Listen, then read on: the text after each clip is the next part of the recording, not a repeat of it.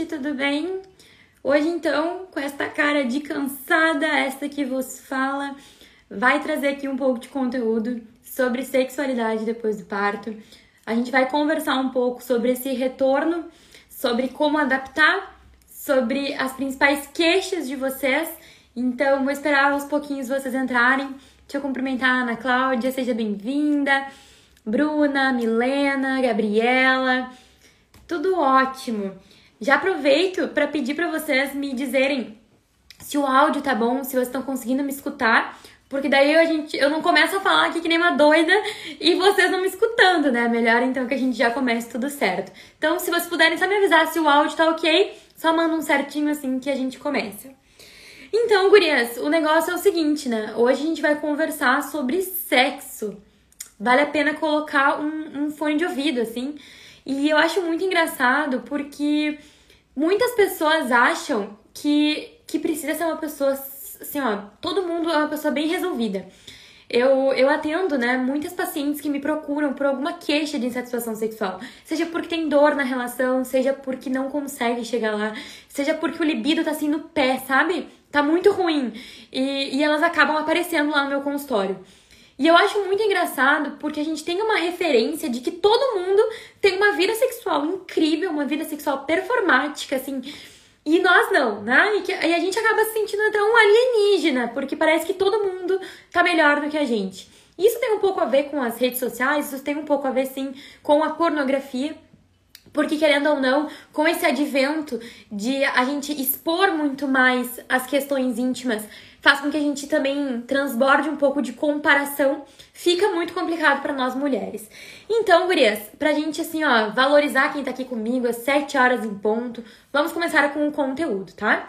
Então, se você acabou de ter filho, se você tá amamentando, se você já faz um tempo que teve o parto, mas ainda assim sente que tá complicado aí essa coisa de voltar, retornar às atividades sexuais, sinta essa vontade para comentar aqui comigo aqui no, na, na live, mas eu vou te dizer assim, o que via de regra vocês apresentam. Via de regra, quem acabou de ter filho vai ter algumas questões íntimas que são as seguintes. De 30 a 45 dias, a gente espera, é normal, é, é, esperado, é natural que haja sangramentos. Porque depois do parto, o que acontece, gurias? O útero, ele se esticou um monte, né? Ele se esticou 8, muitas vezes o seu tamanho e logo depois do parto ele precisa voltar, ele precisa retornar ao seu tamanho normal. E é normal que haja este sangramento depois do, do parto. Então, por isso que o resguardo é tão necessário. É muito engraçado, né? Porque algumas pessoas, algumas mulheres, adoram o fato de ter ali a quarentena, de ter o período de resguardo em que vocês têm a benção do médico para não transar, e ao mesmo tempo tem as mulheres que super se sentem uh, preocupadas. Como assim? Eu vou ter que ficar 40 dias sem ter nenhum tipo de penetração. Então, assim, é necessário o período resguardo? Sim, é necessário, infelizmente ou felizmente para outras pessoas, porque o risco de infecção nesse momento em que o útero está vulnerável, ele é grande, ele existe. Então, obedeçam aí essa instrução do resguardo. Mas aí aconteceu de acabar o período do resguardo, você já recebeu a, a benção da sua médica para você vou retornar às atividades sexuais e outros perrengues aparecem para as mães. E que perrengues são esses? Um, vocês estão cansadas, né? É uma, é uma rotina nova, tem criança em casa, uh, vocês estão acordando à noite para dar mamar, para trocar o bebê, e tudo isso acaba, né, com as energias dessa mãe. Então, como retornar a sexualidade assim morta, destruída, né? Não sabendo se o bebê vai acordar no próximo segundo. Muitas pessoas têm pouca rede de apoio, né? Que envolva ali, que possa ajudar nesse momento. Então, tem essa questão também. Mas também tem mulheres que têm esse tipo de, de apoio, tem esse tipo de. Uh, Vale Night, né, consegue colocar isso na agenda, tem mais ajuda de outras pessoas, tem babá, tem, tem vários tipos de mulher me assistindo aqui nesse momento. Mas em geral, as mulheres logo depois do parto estão cansadas, estão exaustas. E quando a gente tá exausta, gente, a gente não quer transar. A gente não quer ter nenhum tipo de relação. Então, sintam-se acolhidas, tá? Vocês não estão sozinhas neste momento aqui. E tem mais uma outra coisa. Geralmente, essa mulher que acabou de ter filho, que tá amamentando, é uma mulher que vai ter menos desejo. Não só pelo cansaço, como eu falei pra vocês, mas por uma questão biológica. Pensa comigo, raciocina aqui comigo. O nosso corpo, a natureza, é muito esperta.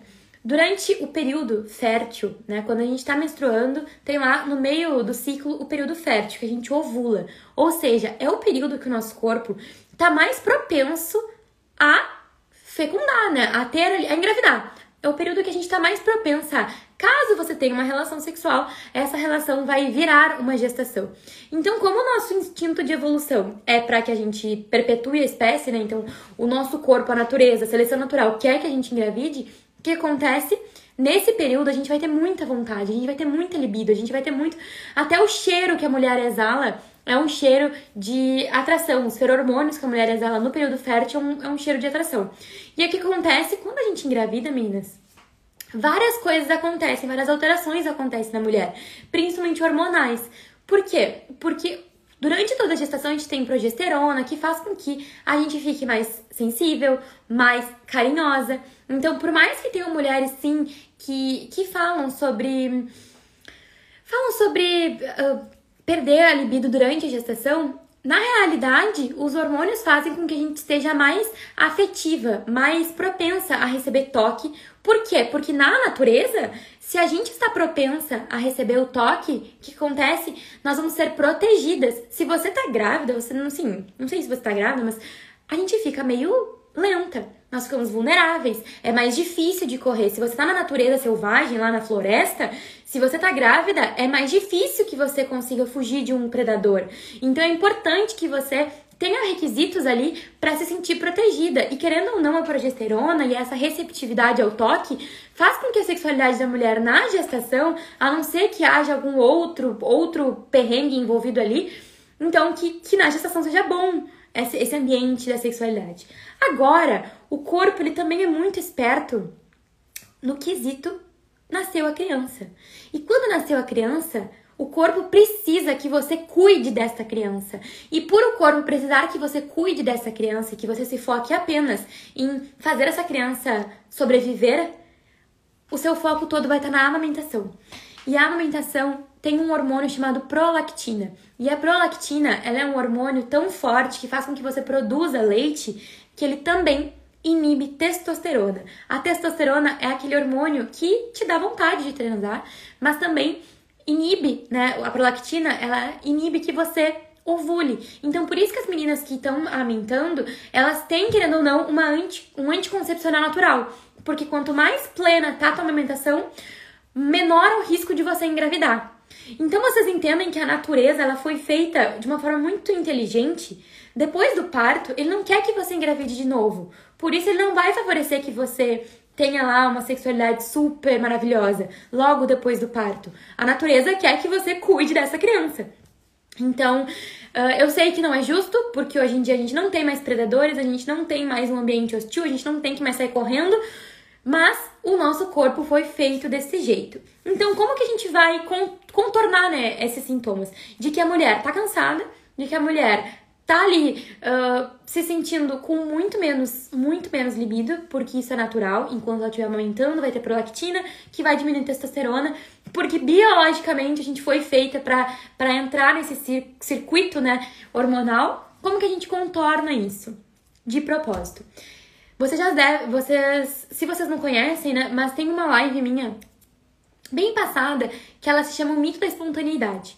E o mito da espontaneidade é o seguinte: para muitas de nós, a gente acredita ou a gente foi criada, ou até assim, a própria pornografia faz com que a gente ache isso, que a relação sexual ela tem que ser espontânea. Tem que ser assim, eu olho pra pessoa, eu me apaixono naquele instante, e naquele instante a gente já fica excitada e acontece tudo do nada, espontaneamente. E na realidade não é assim que as coisas funcionam numa vida de rotina, numa vida com o mesmo parceiro, uma vida em que aquele fogo da paixão já tá um pouco diminuído, né? Os estudos mostram que, que quimicamente o apaixonamento, né, ele dura em torno de dois anos.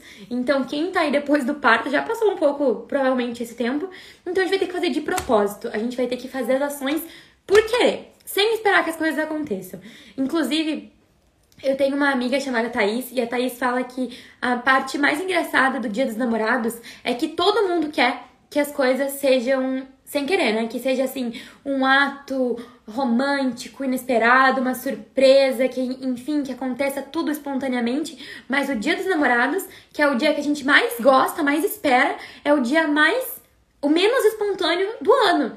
Porque a gente planeja as coisas, a gente planeja a roupa, a gente planeja o restaurante, a gente planeja o presente, a gente planeja a lingerie. Então, todos os dias tem que ser como o dia dos namorados, que não sejam sem querer, que sejam dias de propósito. Pelo menos pra gente contornar esse efeito natural e biológico que o pós-parto vai estar tá te gerando. Tá? Eu espero que esteja fazendo sentido aí para vocês. Vão me escrevendo pra, pra eu entender que, que vocês estão entendendo aqui o que eu tô falando.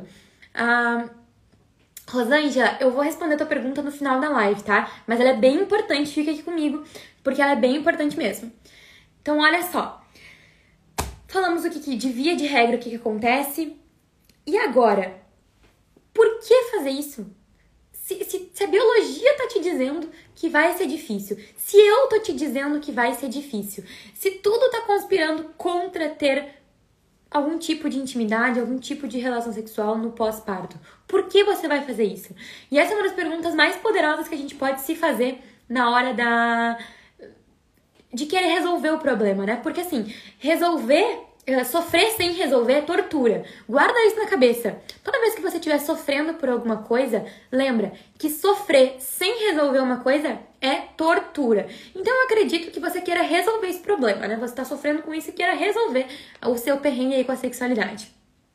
Então a gente vai fazer uma primeira pergunta, pergunta poderosa aqui, que inclusive eu faço para as minhas pacientes.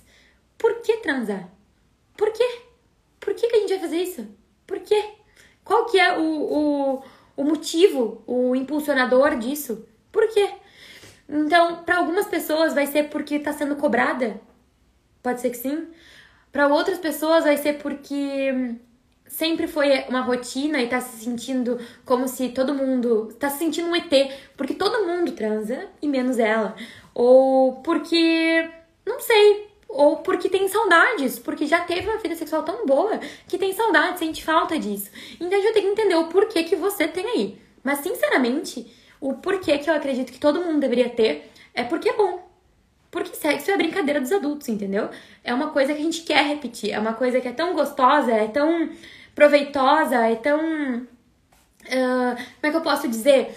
É uma coisa que, que dá tanto, tanta satisfação que a gente quer repetir. Então você tem que achar o seu porquê e o seu porquê tem que ser uma coisa que vale a pena, tá? Então faça essa primeira pergunta do porquê transar. Se você acabou de ter filho, por que transar? Se a sua, se a sua resposta for convincente o suficiente, continua aqui nessa, nessa live. E aí, meninas, chegamos à, à segunda questão, que é a questão da pressão, né? Porque Querendo ou não, nós temos um companheiro que é linear, né? Nós temos um parceiro, né? Ou parceira, enfim. Mas se você tem um parceiro hétero, hétero se você vive numa relação heterossexual e você tem um parceiro homem, nós sabemos que o parceiro ele tem uma, uma vida hormonal linear. Ele sempre tem a mesma quantidade de hormônios, ele não vive ciclos altos e baixos. Ele não passou por uma gestação, ele não passou por um parto, ele não tá amamentando e ele continua tendo as mesmas demandas que você não tem mais. Então, muitas de nós nos sentimos pressionadas e muitos caras pressionam sim. E o pior de tudo, falta comunicação nesse casal, né? Então, essa questão da pressão, de se sentir pressionada, de sentir que o, o parceiro tá cobrando, ou ele não tá cobrando, mas você gostaria de estar tá compensando porque você percebe que vocês estão mais distantes, se resolve um com comunicação, é jogar limpo. Porque assim, se você tem um filho juntos, se vocês têm um filho juntos, olha, olha bem pros meus olhos azuis aqui, ó. Se você tem um filho juntos, vocês têm que conversar sobre as coisas, gente. É importante isso. E essa questão da comunicação, ela tem que ser uma comunicação não violenta. Tem que ser uma comunicação de jogo limpo, entendeu? Porque a gente não resolve as coisas no grito.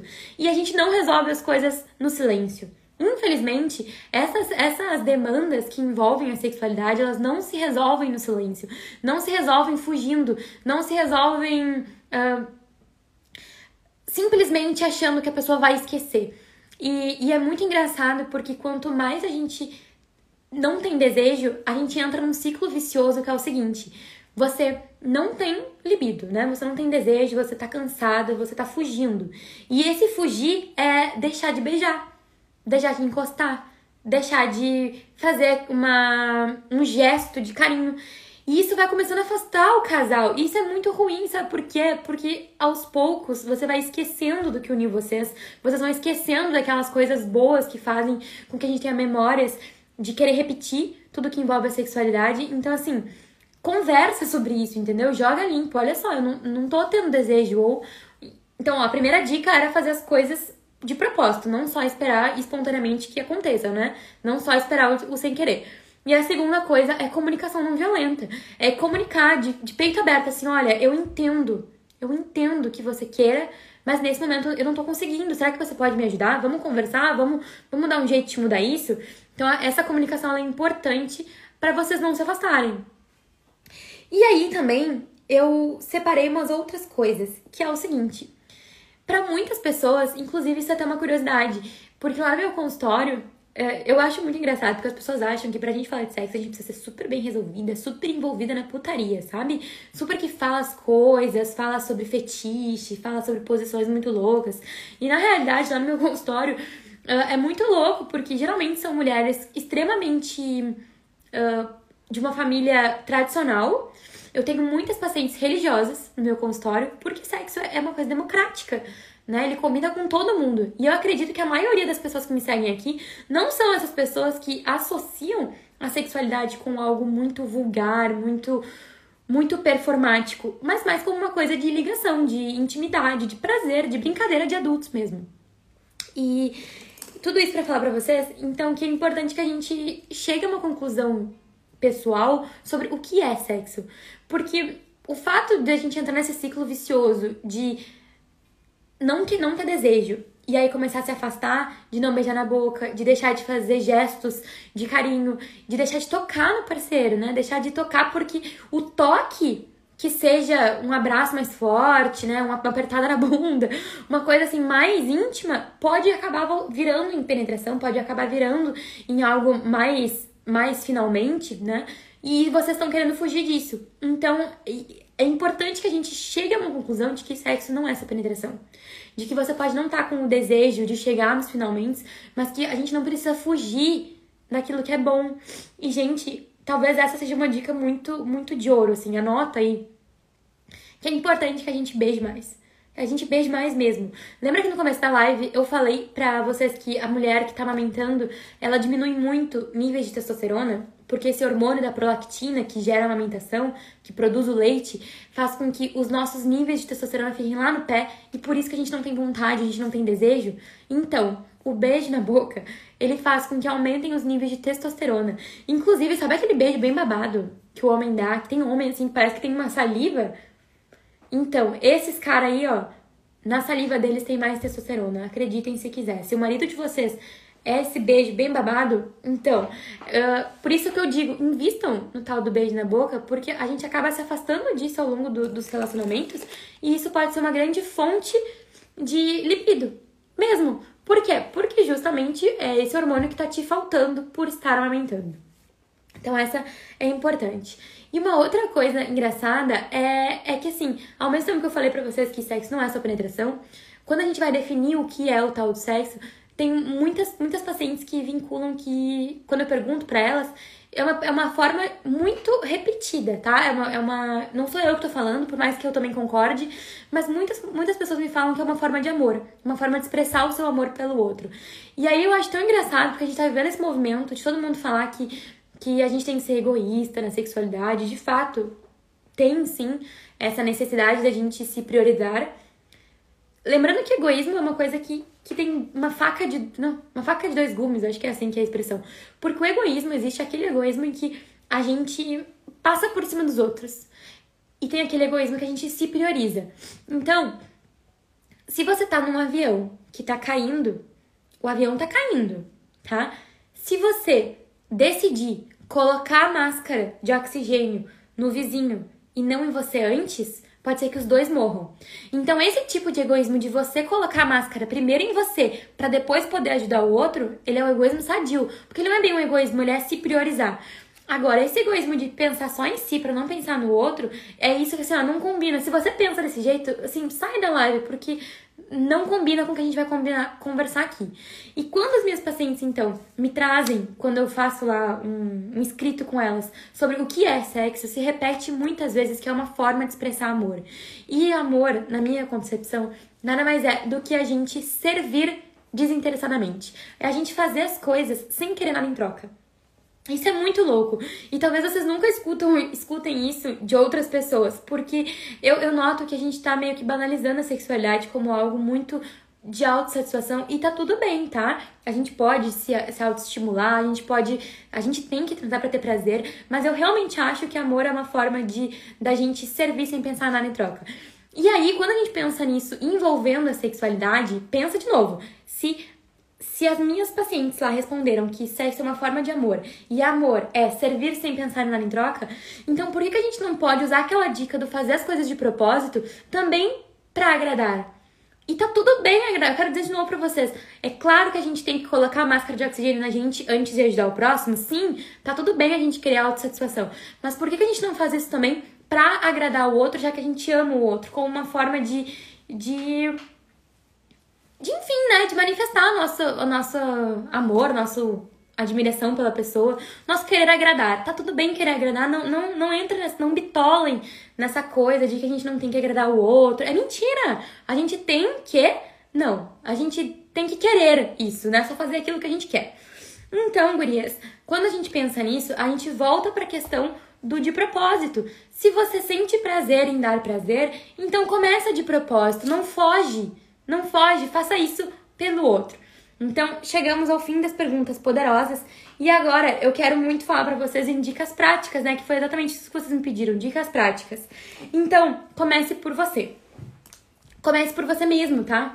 Então, assim, se você é essa pessoa que tá fugindo do beijo na boca porque acha que isso pode terminar em, em transa, saiba que eu te entendo e você não tá sozinha.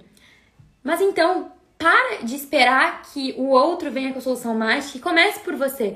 Quantas. Eu, eu gosto muito dessa analogia porque a gente fala muito sobre na psicologia sobre primeiro a gente tem que consertar a mente para depois consertar o corpo, né? Então, uh, em várias, várias pesquisas envolvendo o próprio emagrecimento ou performance na academia, em ginástica, fala que pessoas que têm um, uma disciplina maior, um condicionamento mental maior, conseguem altos resultados que envolvam essa performance física.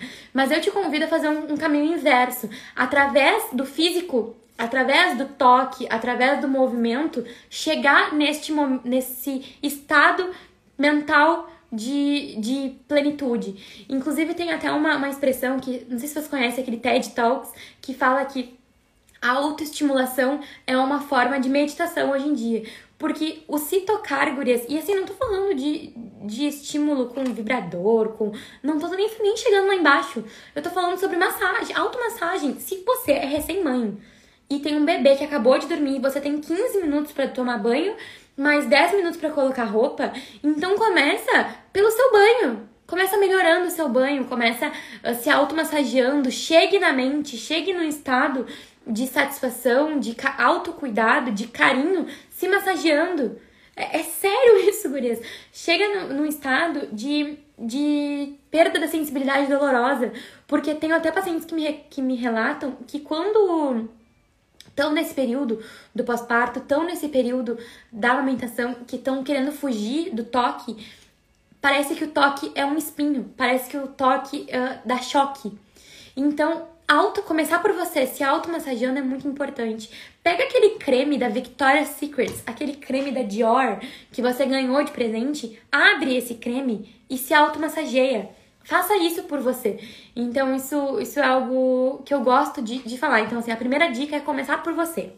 A segunda dica é o ambiente. O ambiente é muito importante também. Por quê? Recém-mãe tem medo de que a criança chore. Recém-mãe tem medo que o filho mais velho entra no quarto. Recém-mãe tem. Ó, inclusive alguém faz uma pergunta aqui: o que, que eu acho sobre uh, relação com criança no mesmo ambiente? Não pode. Não pode. Não pode. Então, de novo. Relação sexual com criança no mesmo ambiente não pode. Não importa se a criança tem 15 dias, não pode. Anotado isso? Não pode. Então, prepare o seu ambiente Uh, investe na sua sexualidade, investe na sua conexão com seu parceiro e contrata uma, uma babá por dia, sabe? Ou chama os avós pra, pra cuidar do seu filho por quatro horas, que é o tempo de você se arrumar. Se arruma! Vai sair com teu marido para jantar, sabe? Se dá de presente, porque tem um pouco disso, né, gurias? Eu entendo vocês que é uma questão de. É tanta simbiose, é tanta necessidade de ter, ter, ter certeza que o seu bebê tá bem, que é difícil a gente sair de perto, principalmente quem é mãe de primeiro filho, eu entendo vocês. Mas faça esse movimento de propósito, faça essa, esse afastamento porque você preza pela sua intimidade, pela sua sexualidade, mas também pela conexão que você tem com seu parceiro.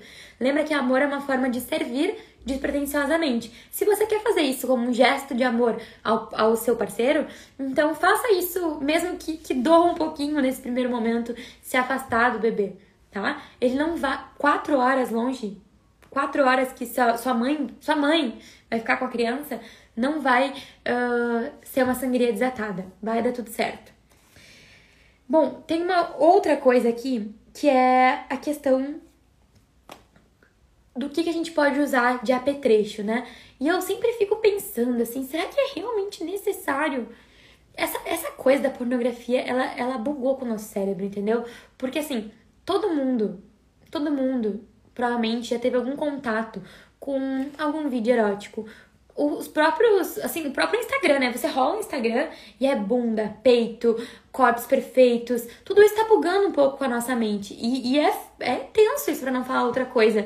Então, eu sempre fico, fico me questionando até que ponto vale a pena a gente insistir nesse negócio de apetrechos. Eu até separei aqui algumas coisas para vocês, para mostrar para vocês alguns recursos, assim, pra, pra falar. Mas eu quero dizer uma coisa pra vocês. Percam percam essa ideia fantasiosa de que a gente precisa ter uma performance muito mirabolante na, na, que envolva a sexualidade. A vida não é um filme pornô. A gente tem que valorizar o papai e a mamãe, a gente tem que valorizar as posições convencionais, a gente tem que ver, perceber isso como uma forma máxima de intimidade. E as pessoas que conseguem ter prazer dessa forma são as pessoas que de fato elas encontraram a essência da sexualidade, entendeu? Então, de novo, muitas mulheres, elas se sentem inseguras no pós-parto pelo corpo, por não estar tá mais com aquela não estar mais se sentindo atraente como era antes da gestação. E, e tudo isso tem muito a ver com os nossos referenciais. Pensa só, antigamente a gente não tinha internet aqui para ver o corpo de todo mundo. A gente não tinha. A gente não tinha essa indústria pornográfica como a gente tem hoje. Então era muito mais fácil de você se sentir segura porque você tinha certeza que, assim, certeza não, mas você sabia que o seu, seu parceiro provavelmente ele só tinha contato, só via você, né? E você também não viu cor o corpo das outras pessoas. Então, eu quero muito que. Assim, ó, eu vou falar sobre outras coisas aqui também, sobre usar recursos, mas parem com essa ideia louca de que a sua vida sexual é ruim porque não é como o filme. Porque não é como o jeito que as pessoas falam. Porque não tem a ver com. Gente, em que mundo a gente vive em que vai abrir a porta e o entregador de pizza vai chegar aqui, você vai se sentir atraída e as coisas vão acontecer? Não é assim. Então, assim, ó, a gente tem que desconstruir essa coisa louca que colocaram na nossa cabeça e que colocaram na cabeça dos parceiros de vocês também. Isso só vai acontecer na conversa pra gente valorizar que sexo é intimidade, entendeu? É, é, é ver prazer na coisa simples, na co é sentir satisfação na coisa que tem a ver com envolvimento mesmo, tá? Então, isso não é só opinião, isso são vários estudos demonstrando o quanto essa exposição demais da intimidade tá fazendo na cabeça das pessoas e tá acabando com o libido das pessoas. Então tem um pouco a ver com isso, tá? Espero que vocês tenham entendido aí o que, que eu quis dizer com esse contexto. Depois vocês expliquem aqui pra mim se tá fazendo sentido, tá? Porque eu fico meio me sentindo que eu tô indo demais. Então tá, então a gente falou aqui pra, sobre essa questão do valorizar o básico, fazer bem o feijão com arroz, em vez de querer inovar. Mas também vou voltar com essa frase, tá? Vou voltar com essa frase porque ela é importante. Sentir prazer em dar prazer. Quando a gente tira o foco da gente e bota o foco no outro, quando a gente passa a, a, sentir genuinamente prazer em dar prazer, quando, de novo, aquela frase de que sexo é uma forma de expressar nosso amor, né? E, a, e amor é uma forma de servir, fazer as coisas sem pensar em nada em troca. Então, quando a gente passa a sentir prazer dando prazer, isso também faz muito sentido. Porque aí é aquela troca genuína, né? Então, se você sente prazer fazendo aquilo, então ambos estão felizes. E a outra coisa, gurias, é criar memórias de segura... memórias de felicidade. Então, assim, muitas vezes a gente, na primeira vez, sente dor. E isso é uma coisa muito corriqueira aqui na minha caixinha de perguntas. Por que, que a gente sente dor? Muitos motivos. A principal dor relatada aqui é a ardência. Quando vai retornar à vida sexual, sentir ardência durante a penetração. E a ardência, muitas vezes, ela está relacionada a duas coisas. A primeira delas é pouca lubrificação. Então, pró esse próprio hormônio da prolactina que tá ali sendo secretado durante a amamentação, esse hormônio faz com que assim, ó, a gente seque, fique seco a região íntima. De novo, a natureza não quer que você engravide. E, para a natureza, a relação sexual nada mais é do que uma forma das mulheres engravidarem. Então, a, é normal que a lubrificação fique baixa. E nesse momento, então, é legal que você tenha ali do ladinho um tubo de óleo de coco, que é muito bom, é, é um lubrificante natural, ou um tubo de lubrificante à base d'água, aqueles que vendem na, na farmácia. Esses dois são os principais que eu recomendo. Por quê? Porque eles não têm muito químico, sabe? Aquele lubrificante, nem vou falar a marca aqui porque eu nem sei o nome, mas aqueles lubrificantes à base d'água mesmo, eles têm pouquíssimas chances de dar alergia em você, então pode ser uma boa opção. Mas eu gosto mesmo é do óleo de coco. Eu gosto do óleo de coco. O único problema é que ele não pode ser utilizado junto com a camisinha porque pode danificar o látex né? Então isso é um problema. Mas assim, ter ele do lado para não sentir ardência é muito bom. Por quê? Porque se você sente ardência, você vai começar a criar memórias ruins. Memórias que, bah, transar dói, ter penetração dói, é ruim, é desconfortável. E quando a gente tem memórias ruins, a gente não vai querer repetir isso.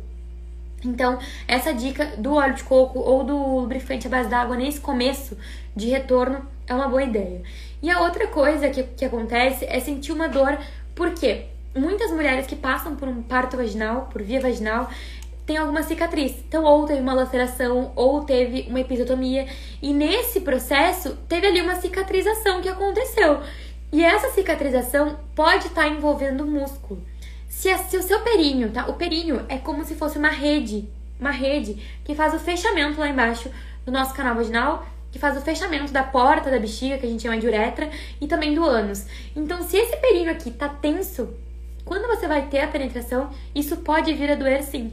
Então, ah, quando alguém me pergunta, é normal sentir dor? Normal não é, mas é comum, porque muitas pessoas passam por isso. Muitas mulheres têm esse tipo de, de, de efeito pós-parto, tá? Então, como que a gente contorna isso? Primeira coisa, tá? Tá bem excitada. Então, assim, a própria lubrificação tem a ver com isso a gente tá envolvida, a gente tá querendo aquilo, a gente ter tido preliminares preliminares boas, sabe? E eu sei que quando a gente tá recém-parida e tem uma criança ali do lado que vai acordar em 15 minutos, tudo tem que ser muito rápido. Mas talvez se você abra mão da. Lembra que satisfação não é a mesma coisa de chegar ao orgasmo, né? Satisfação sexual é gostar daquele período até a satisfação sexual é você tá tão uh, satisfeita com aquilo que aconteceu, independente da forma. Talvez essa satisfação seja só com um beijo, talvez essa sua, sua satisfação seja só com a massagem. Pô, gurias, quanto tempo faz aí que você não recebe uma massagem do parceiro? Ou que você não dá uma massagem pro parceiro? Então, assim, entendam que não necessariamente a gente precisa atingir o orgasmo para se sentir satisfeita. Mas voltando para a questão da rapidez, se você não estiver bem excitada, bem estimulada antes de receber uma penetração, o seu corpo não se preparou ainda para receber. Pensa que faz um tempo, né? Você passou pelo menos 40 dias sem ter nenhum tipo de relação porque tava de resguardo, tava de quarentena, como eu expliquei no começo desse vídeo. Então, faz um tempo que o seu músculo não tá mais acostumado a ter esse tipo de estímulo.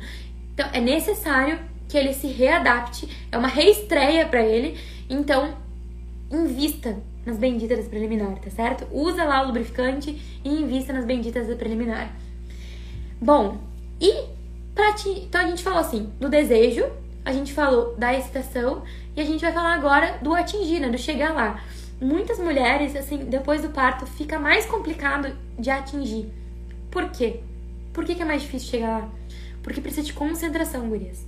É por isso que a gente fala que a autoestimulação, né, a masturbação, ela é uma nova forma de meditação, porque a gente precisa estar concentrada para isso. E uma mulher que tá pensando se o bebê vai acordar, se alguém vai abrir, bater na porta, se o cara tá vendo que tem uma, uma cicatriz aqui, se a barriga tá flácida, se a gente tá se preocupando com essas coisas, a gente não consegue se concentrar e por isso que acaba sendo mais difícil para a mulher depois do parto atingir o orgasmo. E isso assim, ó, tem que ser um mantra de vida. E pode começar só você com você mesmo, né? Então, vamos falar aqui um pouquinho sobre alguns recursos. Nos primeiros uh, dias depois do parto, como eu falei pra vocês, penetração não pode, mas pode beijo na boca, pode massagem, pode várias coisas. E uma das coisas que podem é alguns brinquedinhos. Eu trouxe assim, eu trouxe lá do consultório, né? Eu tô em casa agora. Eu trouxe o mais simples e o mais complexo, tá? Eu trouxe dois aqui para mostrar para vocês. E a gente tem que lembrar que o a nossa vulva, né, ela tem um canal vaginal por onde acontece penetração, mas ela também tem ali um botão mágico chamado clitóris.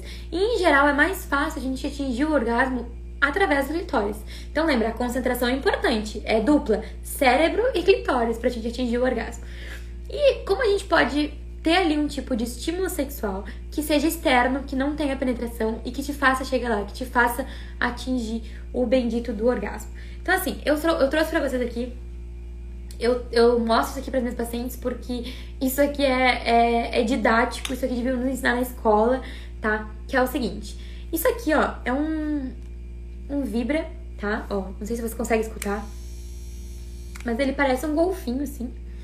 E hum, a gente pode colocar. Pensa que aqui, pensa que a minha mão é a vulva, tá? Se a gente colocar bem assim, acoplado na vulva, ele fica encostando no clitóris e isso pode te atingir, te fazer atingir um orgasmo.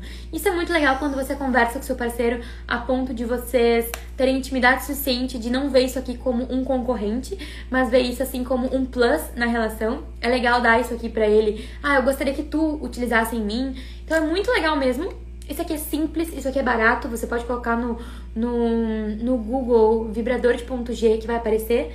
E esse aqui, ó, já é mais chique, tá? Digamos que isso aqui custe uns 50 reais, 100 reais, tá? Só que esse aqui é pilha, gurias. Ó, esse aqui é a pilha. Não sei se é muito legal. Mas, para começar, para quem nunca teve nada na vida, é muito interessante. E esse aqui já é mais chiquérrimo, né? Então pensa que isso aqui é algo que muita gente nem desconfia que isso aqui é um vibrador, né? Mas na realidade é assim. Ele ganhou um prêmio de melhor vibrador do mundo. Tá vendo que se chama Satisfyer? Ele é alemão e ele não é bem um vibrador, ele é um sugador. Então o que, que a gente faz? A gente acopla isso aqui no clitóris, ou seja, não é intracavitário, não tem esse perigo, principalmente nessas meninas que estão. Meninas não, nessas mães pós-parto que estão com contraindicação de ter algum tipo de penetração, esse aqui também é bem legal. Por quê? Porque ele, você acopla essa, essa boquinha no clitóris e ela suga. Então é bem, bem interessante, ó. E ele é de bateria. Assim, ó, se você puder investir em alguma coisa que seja de bateria e não de pilha, é bem legal. Então, assim, ó, isso aqui custa uns 500 reais, tá, gurias, pra mais, mas é muito, vale muito a pena. Aí você acopla aqui o clitóris, ele fica sugando, como se fosse um beijo, sabe? É, é bem louco. Não vou falar aqui como experiência pessoal, estou falando aqui como uma profissional de saúde que está querendo ajudar a vida de vocês. Então isso aqui pode ser um baita investimento para você, por quê? Porque como mãe tem pouco tempo, vocês têm pouco tempo, você tem 15 minutos ali, né? Antes que o bebê acorde. Isso aqui é legal para você fazer sozinha, para você descobrir como você gosta sozinha, mas também para você colocar isso na relação uh, dando pro parceiro fazer em você, porque facilita as coisas, você acelera o processo de atingir o orgasmo, tá?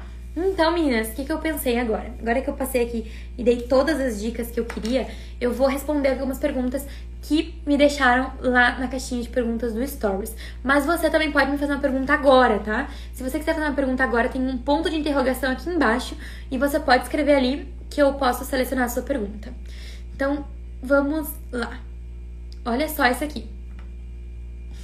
O músculo da vagina volta a ser como era antes depois do parto? A resposta é depende. Depende do quê? Depende se você teve algum tipo de trauma depois do parto. Então, se você teve um parto normal e esse músculo, por acaso, teve algum tipo de laceração ou teve um tipo de episotomia, pode ter tido um dano a ponto de você perder sensibilidade. Sim, pode ser que per perda, assim, perca a sensibilidade, mas também pode ser que nada aconteça. Lacerações muito pequenas, como lacerações de primeiro grau, parecem como se fosse. Sabe quando a gente uh, rasga a boca, assim, a, pe a pelezinha da boca e logo cicatriza?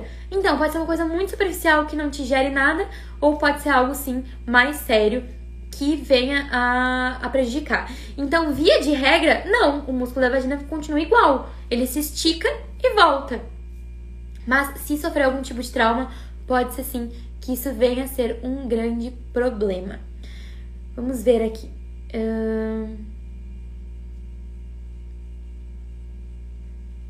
Nossa, acho que eu preciso de um óculos. Aqui. Sinto dor, ardência e dor depois. Muito incômodo. Como eu falei para vocês, a ardência está muito envolvida com a lubrificação. É normal que a gente tenha uma queda de lubrificação e essa lubrificação tem a ver com a falta de prolactina. E nesse caso, assim, ó, bota um potezinho ali, ó, de lubrificante à base d'água, aquele que vende na farmácia, o mais baratinho. Quanto menos ingredientes tiver na composição, melhor. Mas também o óleo de coco é muito bom para quem tem esse tipo de ardência. E a melhor parte é que quem usa óleo de coco como lubrificante natural, principalmente as mães que têm a vulva mais ressecada, o canal vaginal mais ressecado, porque não tá indo sangue para lá, é porque hidrata. Então, o óleo de coco, além de ser bom pra pele, bom pro, pra cozinhar, ele também é bom pra gente reidratar a nossa mucosa da vulva que fica desidratada durante esse período de amamentação. Então, é bem legal mesmo. Vamos ver a próxima. 25 dias depois do parto, sem sangramento. Tem que esperar 40 dias depois da relação? Honestamente, eu acho que esperar 30, 45 dias é uma coisa muito muito boa de se fazer, tá? Porque é pra gente te garantir que você não vai ter nenhum tipo de risco de infecção, tá? Então, assim, eu acabei de fazer uma live inteira falando pra você que existem outras formas que sexo não é só penetração. Tem beijo na boca, tem massagem, tem estimular clitóris aqui. Eu até mostrei alguns recursos para vocês. E. Mas penetração mesmo, espera um pouquinho. Vai ter a vida inteira. Uh, no parto normal, tanto quanto a cesárea, dizem que a vulva fica mais inchada e não volta. É verdade? Sim, ela fica mais inchada, tá? Inclusive, eu até indico que as pacientes façam algumas compressas de chá de camomila durante a gestação mesmo, para que logo depois do parto vocês coloquem essa, essa compressa na vulva para ela desinchar. Só que assim, isso volta. Isso volta. Não se preocupem. Ela fica inchada nesses primeiros dias, nessas primeiras semanas, mas isso volta. Não é verdade. É verdade que ela fica imediatamente, mas isso volta ao normal. Vamos ver aqui. Uh... dois meses depois da minha primeira cesárea e ainda sinto muita dor na relação. É normal? É interessante isso aqui, por quê? Porque a gente acha que só vai ter dor na relação quem teve parto normal. E é mentira! É mentira! Por quê? Porque é, é sistêmico, entende? A nossa sexualidade ela tem a ver com hormônios. E se a gente tá com baixa libido, e aí baixa libido faz com que a gente vá começar uma relação já sem vontade, com a energia lá embaixo. Quando a gente vai ter a penetração, o que, que acontece? A gente não tá preparado, nosso corpo não tá no clima, não tá lubrificado, não tá com o canal vaginal comprido. Isso é ruim. Então, quando você for se propor a ter uma relação, já vai com uma energia alta, esteja bem lubrificada, deixe teu potinho lá de óleo de coco ou de lubrificante à base d'água com poucos ingredientes para você sentir menos ardência. E se você tiver repetidamente esse tipo de dor, vale a pena consultar com uma fisioterapeuta pélvica, porque a fisioterapeuta é a pessoa que vai ver os teus músculos íntimos para ver se ele não tem nenhum tipo de contratura muscular, se ele não tem nenhum tipo de tensão, dificuldade de relaxar.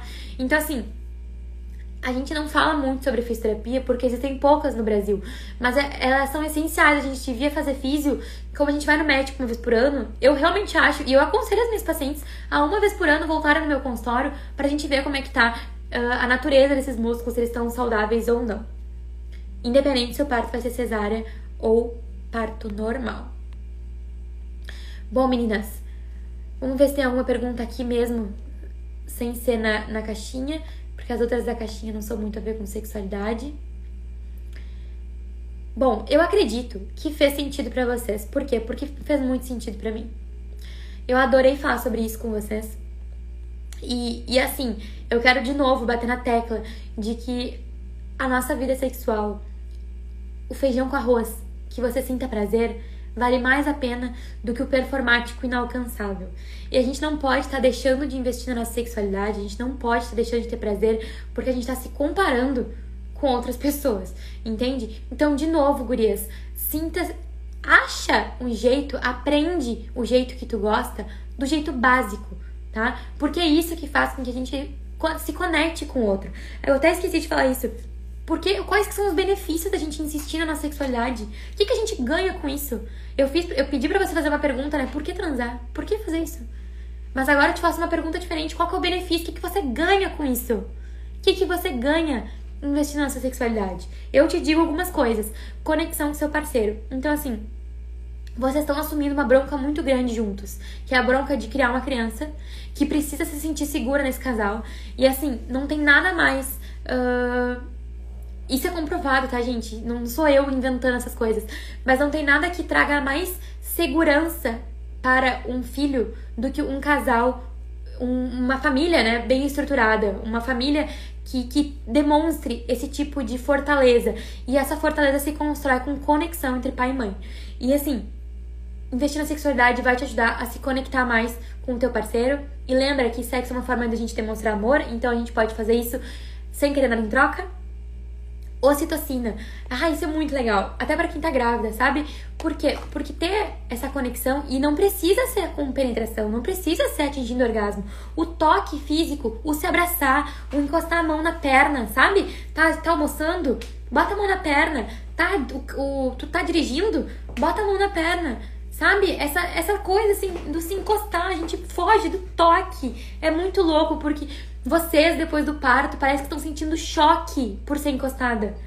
E a gente tem que começar a quebrar isso, né? Então, ocitocina. Ocitocina é o hormônio do amor, o hormônio da conexão, o hormônio que vai ajudar o teu útero a voltar, né? O hormônio que é liberado quando você está amamentando, que não é só conexão com o teu parceiro, mas também com o teu filho.